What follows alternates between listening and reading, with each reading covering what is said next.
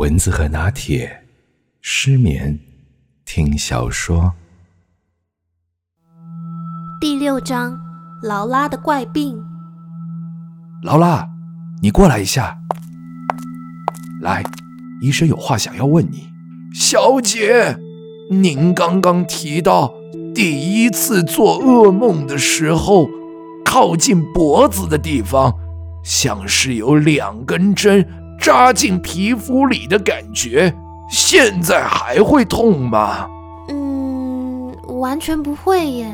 你可以指出感觉被针扎到的部位在哪儿吗？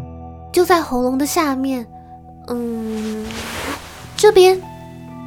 先生，您可以自己确认一下。啊，天哪，果然有呢！现在你亲眼目睹了，我不是在鬼扯瞎说吧？什么？到底是什么东西？没事儿的孩子，只是一个蓝色的小点，大概跟你的小指指尖差不多大小。不过现在，先生，您觉得该怎么处理呀？啊，会有生命危险吗？亲爱的，别担心，我相信只要得到妥善的照顾，很快就能恢复的。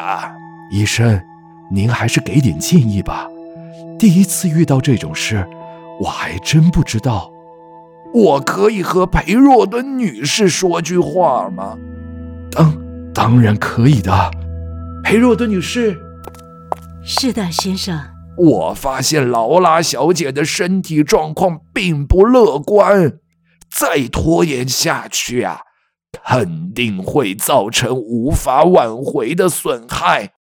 我希望在这段时间里，请您看好小姐，千万不能让她一个人独处。佩若德女士，小女的性命要麻烦你了。应该的，应该的。劳拉就像我的女儿一样，我一定严格遵守医生的指示。哦，对了，医生，我想请您也帮我看看另一个病患，他的症状跟小女有些相似，只是他通常要下午才会起床。如果医生您傍晚回程经过这边，请您赏光在寒舍用晚餐，再帮我们这位客人看看。先生，您太客气了。嗯，没问题。大概晚上七点我会再来的。辛苦了，医生，我送你出去吧。我不太明白医生这样嘱咐我的用意是什么。我到底生了什么病？不用任何治疗，只需要有人陪着我。我打算等爸爸送客回来之后问个清楚。嘿，爸爸，你回来啦？那是什么？史毕尔朵夫将军的信来迟了，他说他正要前往卡恩斯坦堡一趟。劳拉，告诉裴若德女士，把行李收拾一下，十二点整准时出发。呃，为什么这么突然？要去卡恩斯坦堡做什么？那里不是一个废墟吗？还是跟我的病有什么关系？宝贝，你别担心，医生说。只要采取正确的措施，很快就会复原了。爸爸，至少你也得告诉我，医生说我到底是生了什么病啊？哎呀，没什么，你别再拿这些问题烦我啦。哎呀，好了，宝贝，你也快去准备，顺便告诉达拉芳婷小姐，等到卡米拉睡醒，带着她一起到城堡的废墟汇合。大家都准备妥当后，父亲裴若敦女士和我就按照计划出发了。通过吊桥后，我们向右转，顺着高耸的歌德桥前进，往西继续走，终于抵达废弃的小镇和卡恩斯坦堡的废墟。爸爸，前面那个不是将军吗？诶，还真的是将军呢。嘿。史毕尔朵夫，哎呀，这么巧啊！我还想说晚点要去你们城堡拜访呢。要不要搭我们的车一起走啊？刚好顺路呢。史毕尔朵夫将军下了马，一阵寒暄之后，便爽快地跳上了我们的马车。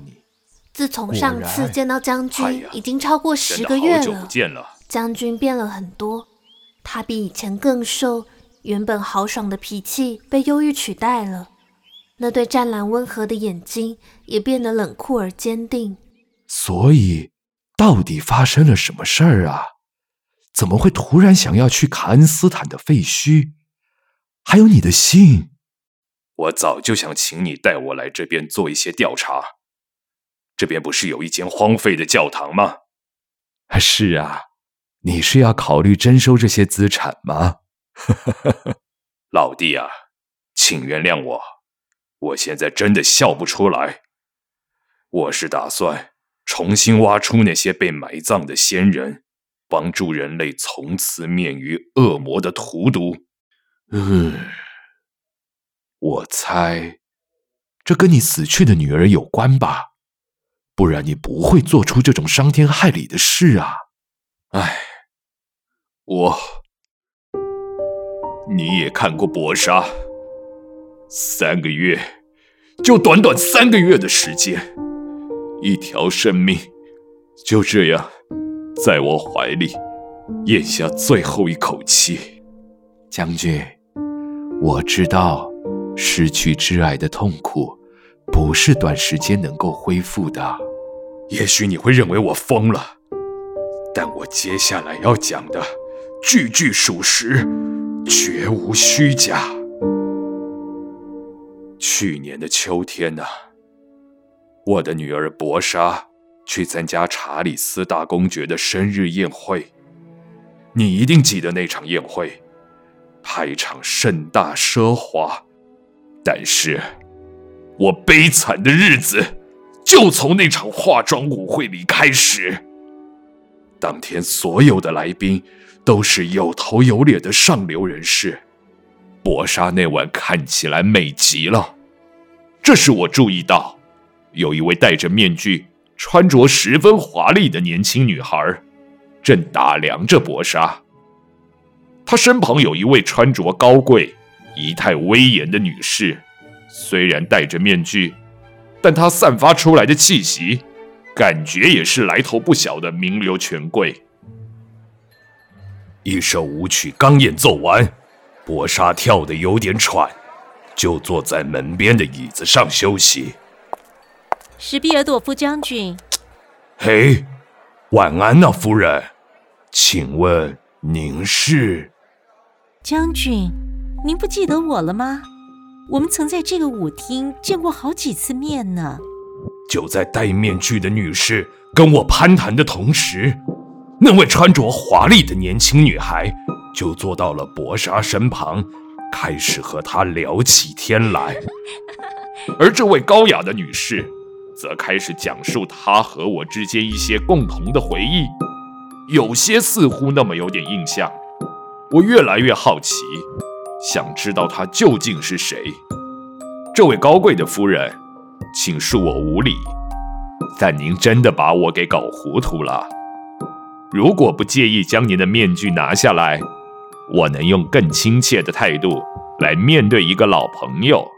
哎，既然想占女士的便宜，再说，你怎么肯定我拿下面具，你就能认出我呢？看到您尊贵的面容。肯定能让我回想起一些过去。虽然我年纪大了，但记忆力还没衰退到认不出多年的朋友呢。自从上次分别，我想我们已经有数十年没有见面了。你看，我的女儿米拉卡都已经长这么大了，我也不像您记忆中的年轻漂亮。我怕，我怕面具一拿下来。会破坏了您对我的美好印象呢。那至少给我一点提示吧。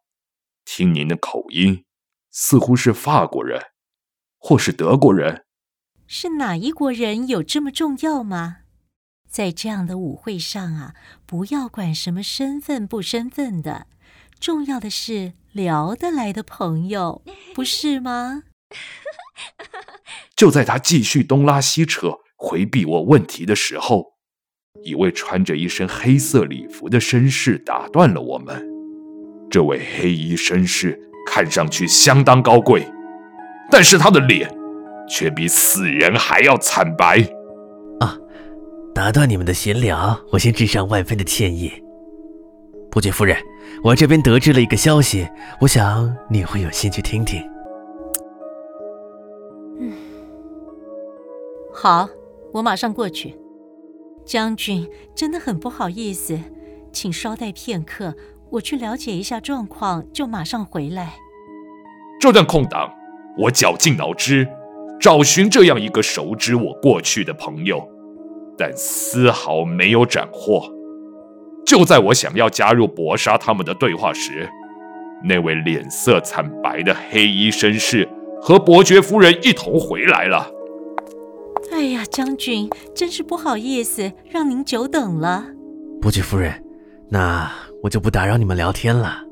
等等马车准备好，我会再来通知您。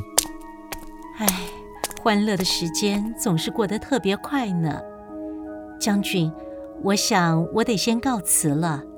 哎，没关系的，看看明天或是后天，我都可以到府上拜访您啊。嗯。会带着薄纱一起前往。将军，可能没办法如您所愿了。刚刚得知一件要紧的事，我必须日夜赶路，离开这里三个星期。不过呢，唉，米拉卡，我的孩子，他从小就体弱多病的，医生说现在的他实在不适合劳累的旅途。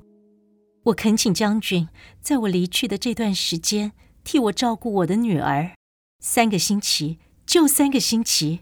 回来后，我会毫无隐瞒，将所有事情一五一十的告诉您。就这样，我做了一个此生最愚蠢也最后悔的决定。再加上博莎也求我收留他的新朋友米拉卡，在那样的情况下。我实在无法拒绝这项请求。对了，将军，我也恳求您，千万别拿身世背景之类的问题来折磨蜜拉卡。你知道的，她的神经很脆弱。米拉卡，哦，妈妈，这位将军啊，是妈妈的一位老朋友。你在人家家里一定要有礼貌。音乐再一次响起。米拉卡和博莎说服我回到广场跳舞。看到米拉卡那张漂亮的脸蛋，我的担忧完全被她驱散了。我还嘲笑自己，怎么年纪越大，疑心病也越来越重了。